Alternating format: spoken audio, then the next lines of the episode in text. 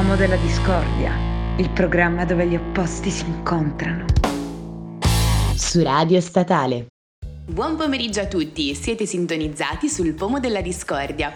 Finalmente questa puntata per la prima volta io e Silvia registriamo insieme, in presenza. Infatti è incredibile, cioè per la prima volta dal vivo senza essere davanti al computer a distanza e ci ritroviamo qui e tra l'altro con un argomento che io adoro alla follia perché introduci Chiara cosa stiamo per fare? Io un po' meno, si parlerà di Harry Potter e del genere fantasy. Anche perché ammettiamo che siamo qui in due che abbiamo gusti totalmente opposti su questo genere, in particolare su Harry Potter, perché io sono una fan enorme, sono fanatica proprio di questa saga e invece Chiara un po' meno, diciamo non mi ha mai preso, giuro, è una di quelle saghe, film che non mi hanno mai preso e questa cosa boh, mi sta mettendo un po' ansia a registrare questa puntata. Infatti per me è stato inspiegabile, abbiamo deciso proprio di registrare perché parlando di generi che ci interessavano, io ero sconvolta quando lei mi diceva che nemmeno da piccola è mai stata colpita da questa saga perché ci siamo tutti cresciuti, ci ha regalato una magia enorme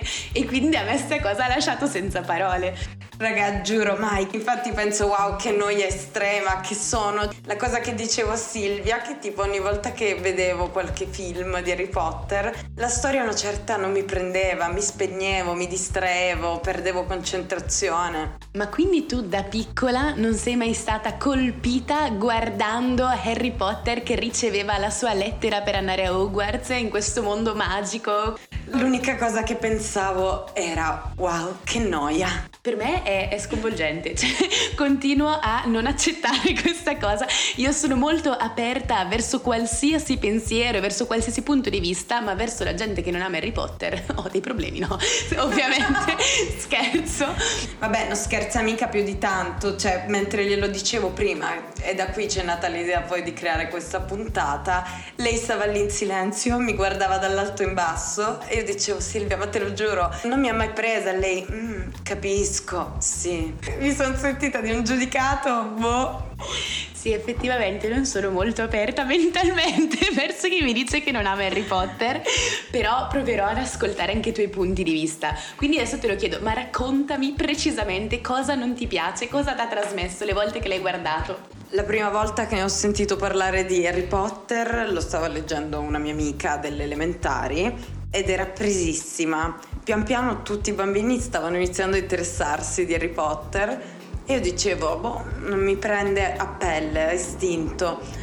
Non lo so, mi hanno fatto provare a vedere un film. Credetemi, perdevo la concentrazione, proprio non, non mi prendeva la storia, pensavo, ma non è reale ok, wow, non è reale. Nella mia testa questo da quando ero bambina. Per me è assurdo perché io invece nella mia testa pensavo, ma sicuramente questo mondo può esistere. Cioè, magari io ho sempre vissuto da babbana, non sapendo che esiste una scuola di magia vicino a Londra e quindi nel mio cervello ero completamente convinta che la Rowling stesse descrivendo un mondo che lei aveva visto. Perciò quando ho compiuto gli 11 anni io seriamente ho aspettato la lettera e ho avuto veramente una delusione enorme quando mi sono resa conto che non arrivava nessun gufo per me. E poi pian piano c'è dato il fatto che forse eh, il mondo di Harry Potter può non esistere. Cioè, magari no, comunque non si sa. mi resta sempre il dubbio, sempre resta aperta. sempre il mistero. Però effettivamente per me è assurdo che da bambina magari non ti scattasse questa cosa da dire oh, forse esiste questo mondo magico dove ci sono gli incantesimi, dove c'è questa scuola pazzesca. Dai, ma poi adesso oggettivamente quanto è pazzesca la scuola di Hogwarts? Quello possiamo dirlo o no? No. no, sì, sì, forse. Non lo so, non lo so. Sono in piena confusione. No, davvero, ma questo argomento poi apre il discorso anche sul nostro lato inconscio, no? Il sognare. Se io dovessi pensare ai miei sogni di base, per quanto possano essere grandiosi, mi piace sognare in grande, sono una sognatrice, però di base sono sempre concreti. Cioè, se devo immaginare un qualcosa, deve essere tangibile, altrimenti non ha presa su di me. Bella l'ambulanza sotto perché è proprio la rappresentazione della mia discordanza in questo momento.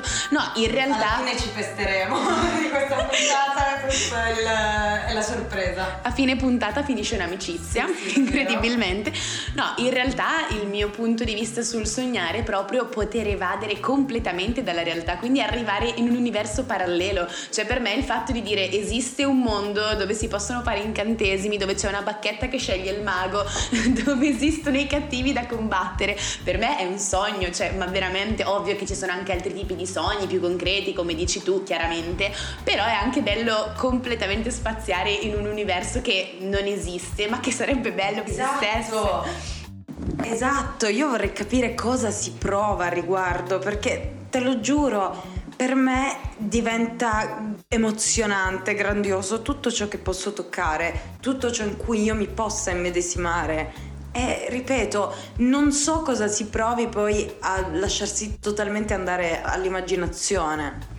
Io praticamente è la cosa che conosco meglio perché tutti i libri che ho preferito sono a base di immaginazione totale e che ti trasportano in mondi lontanissimi, ma già da bambina quando leggevo Oak e robe del genere ero sempre già fissata, quindi era già la mia impronta, poi con Harry Potter eh, ho segnalato il mio amore eterno per forza perché era incredibile quello che mi ha suscitato, però in generale per me resta sconvolgente vedere che una bambina non apprezzasse questo tipo di mondo, ma anche solo il fatto dell'esistenza di Voldemort che inquietava, cioè non ti ha toccato minimamente. Prima ho chiamato Voldemort Mortem. Questo è inaccettabile, è passata un'occhiataccia veramente profonda. In quel momento ho detto ok, qua ci sono delle basi che mancano importantissime. Ci sono grandi problemi. Anche Ron Weasley è stato chiamato da Chiara Ronny. Ho detto no vabbè, io qua me ne vado, torno a casa immediatamente. Che imbarazzo. No, ma peroro ancora la mia causa. Cioè, per esempio, il mio cartone preferito è Anastasia. Perché Anastasia tra tutti? Perché è tratto da una storia vera, parla della famiglia dei Romanov, c'è Rasputin, tutti i personaggi realmente esistiti. E questa cosa a me piaceva da morire. Tipo, lo vidi, mi ricordo che mi incuriosì subito perché mia madre mi disse che era una storia vera. Parlando di questa cosa, che fosse una storia vera, boh, io mi andai a informare. Invece, calcolando che il mio preferito era il Re Leone con animali parlanti assolutamente inesistenti, diciamo che eravamo su un universo distante, già da piccole. No, ma io te l'ho impostata così anche sul cartone, proprio per farti capire quanto la realtà tangibile a me facesse in realtà sognare, perché sì, io sto entrando in un'altra vita, anche quando leggo un libro, entro in un'altra dimensione, mi medesimo nella storia, mi medesimo nel personaggio, però sapere che è realmente esistita, sapere che mi sto immedesimando in qualcosa di reale, non lo so,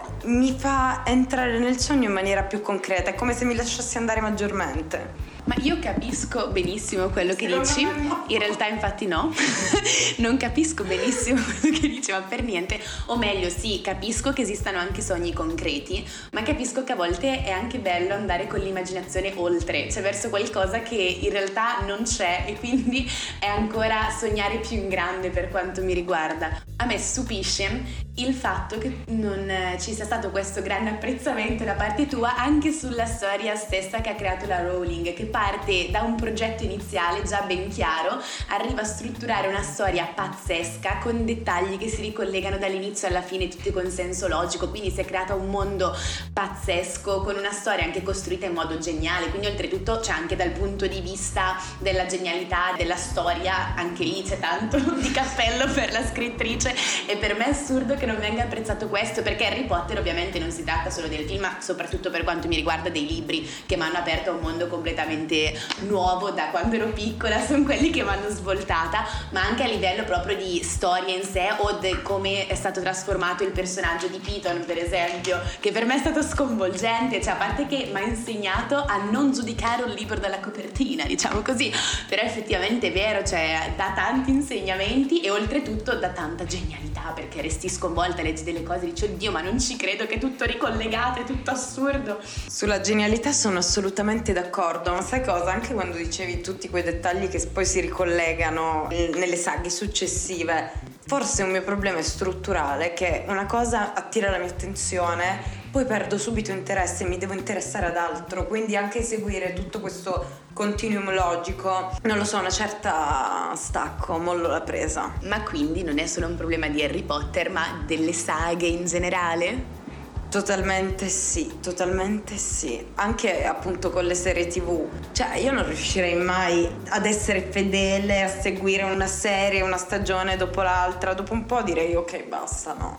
Ciao.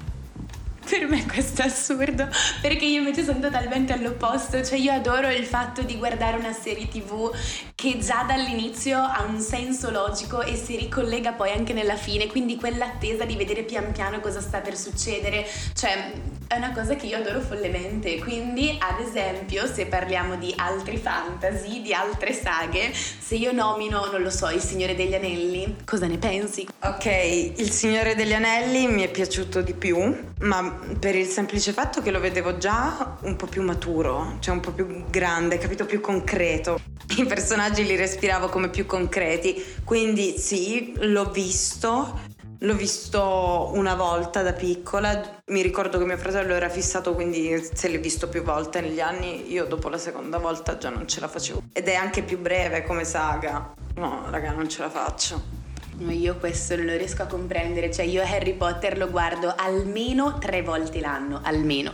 Mi rileggo i libri um, almeno una volta l'anno, magari no, ultimamente purtroppo ho perso questa bellissima abitudine, ma la riprenderò. Cioè io devo riguardarle in loop queste cose, rileggerle, le devo riassorbire, voglio rientrarci. Cioè il mio sogno sarebbe quello di poter cancellare tutta la mia visione del film e dell'aver letto tutti i libri per poterli rileggere per la prima volta da capo. Io sognerei questa cosa. E poi comunque Harry Potter Potter è la saga che ci ha fatto crescere, ci siamo cresciuti con questa saga, eravamo bambini quando è uscito il primo film, il primo libro e stavamo iniziando a diventare grandicelli quando stava uscendo il finale, quindi ci ha accompagnato nella crescita. Poesia, parole e poesia. esatto, lo so, ci si cresce insieme a questa saga. Ho visto che anche molta gente che magari non è una fan sfegatata comunque l'ha seguito tutto, l'ha visto tutto. No, raga non, non, so veramente come articolarla come cosa. Cioè, per me la storia che verrà dopo, ma in tutto nella vita, è sempre la più bella. Cioè, come il tramonto che vedremo domani sarà sempre più bello di quello di oggi. Quindi per me il rimanere attaccati, stagnare su una cosa, giuro, non ce la faccio proprio per, per mia forma mentis, ecco. Ok, quindi abbiamo capito che sul fantasy io e te non ci siamo proprio. Discordia cioè un... totale. Qua c'è proprio una discordia ma profonda, cioè una rottura indelebile tra me e te. Asti e rancore ormai. Cioè. Ok, quindi altri fantasy che ti sparerò adesso. Game of Thrones. No, mai visto. No, io non lo accetto. io non lo accetto. Cioè, ti sei salvata prima col Signore degli Anelli, adesso mi dici così di Game of Thrones, io non lo accetto. No, Maria, io esco. Ma dico la verità, non ci ho nemmeno provato. Proprio non mi prende questa cosa del fantasy. No, impazzirei, impazzirei dopo un po'. Cioè, dopo 5 minuti io perdo totalmente l'attenzione a riguardo. Non ce la faccio. E quindi qual è il genere che ti guardi tu principalmente, se questo per te è horror? Storici. no, ragazzi, guardate, non siete qui con noi, ma ha fatto una di quelle facce incredibili.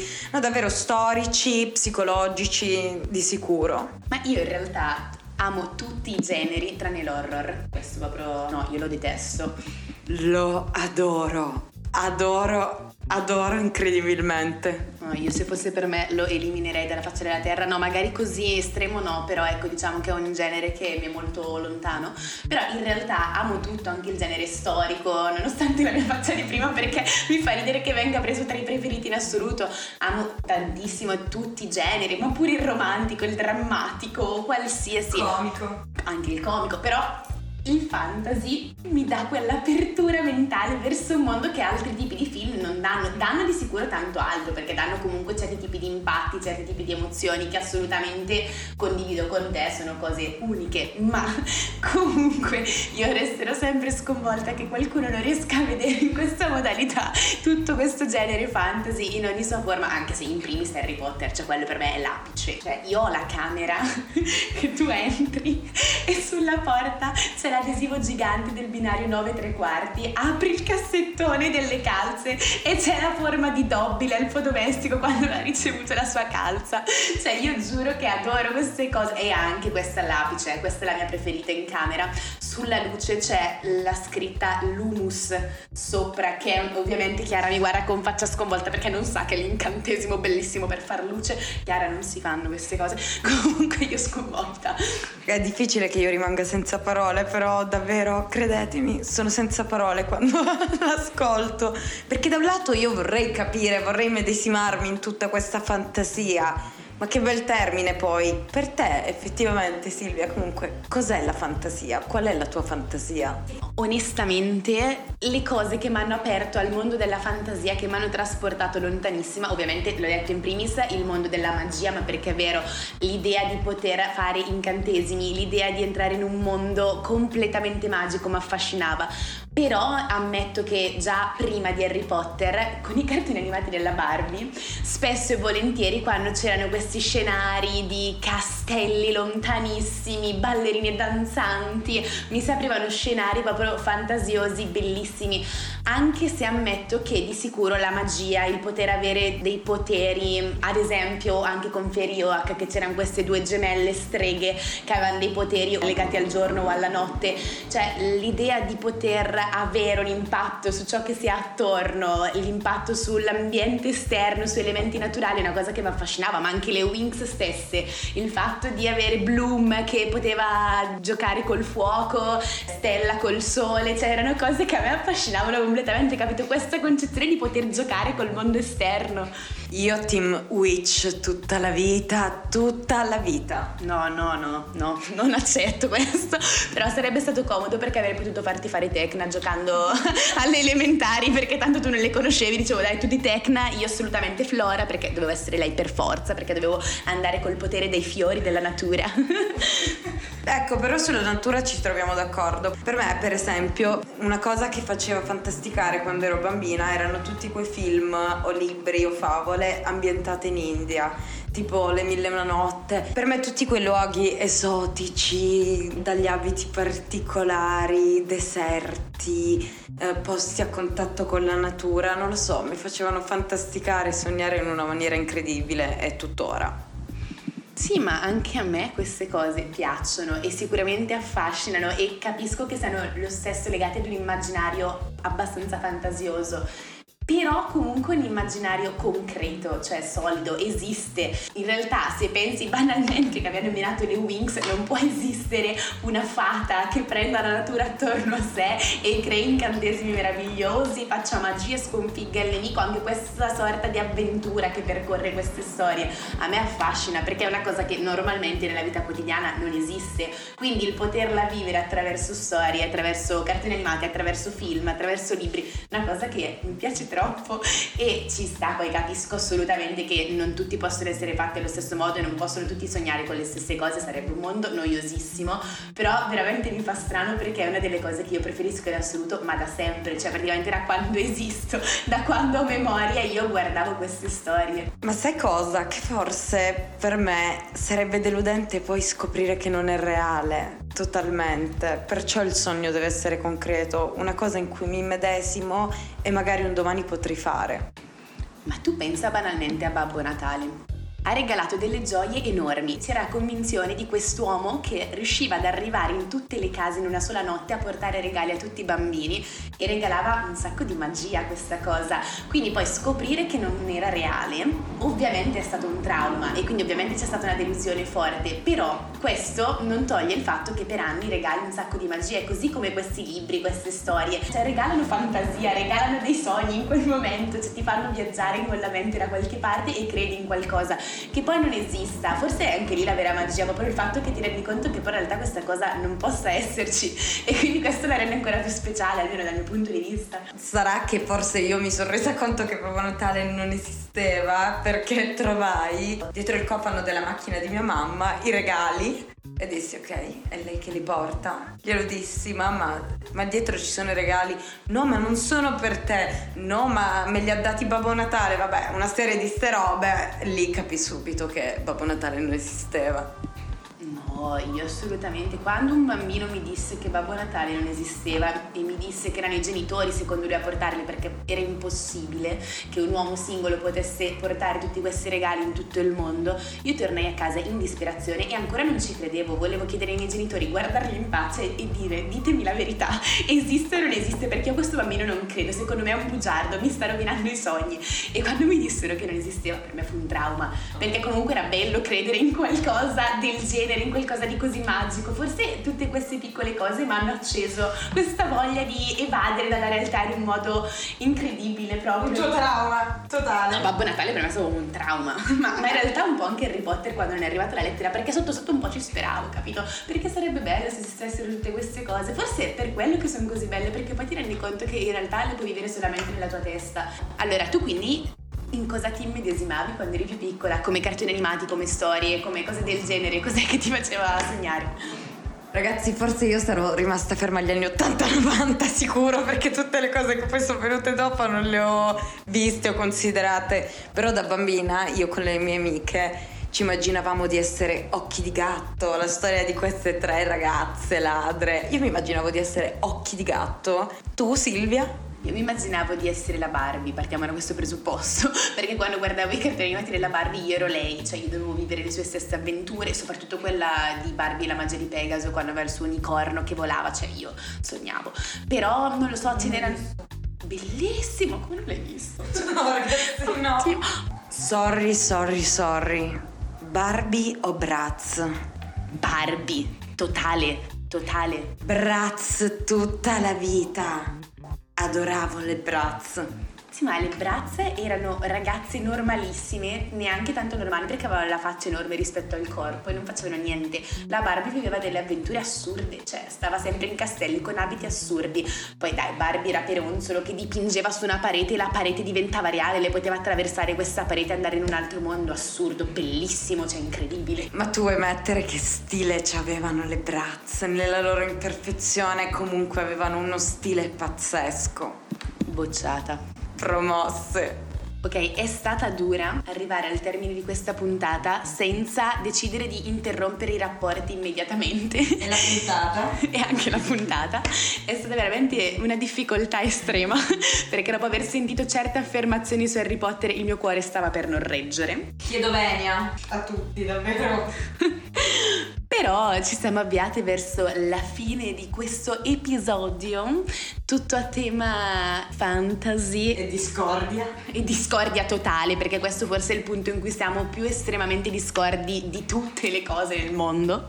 Vi salutiamo sempre suggerendovi delle canzoni che ci fanno sognare. La mia è Mi vendo di Renato Zero. La mia è tutta la colonna sonora di Harry Potter, perché voglio stare in tema totalmente con la puntata e perché io ammetto che in tantissimi momenti della giornata, quando mi gira, prendo le colonne sonore e le ascolto in loop, in particolar modo quelle del ballo del ceppo e quella del volo di Fiero Becco, perché quella scena è pazzesca. Quindi quando ascolto quella canzone, quando ascolto quella colonna sonora, io mi medesimo sempre in quel momento e vorrei viverlo e vorrei essere io Harry che cavalca l'ippogrifo e quindi consiglio assolutamente questa.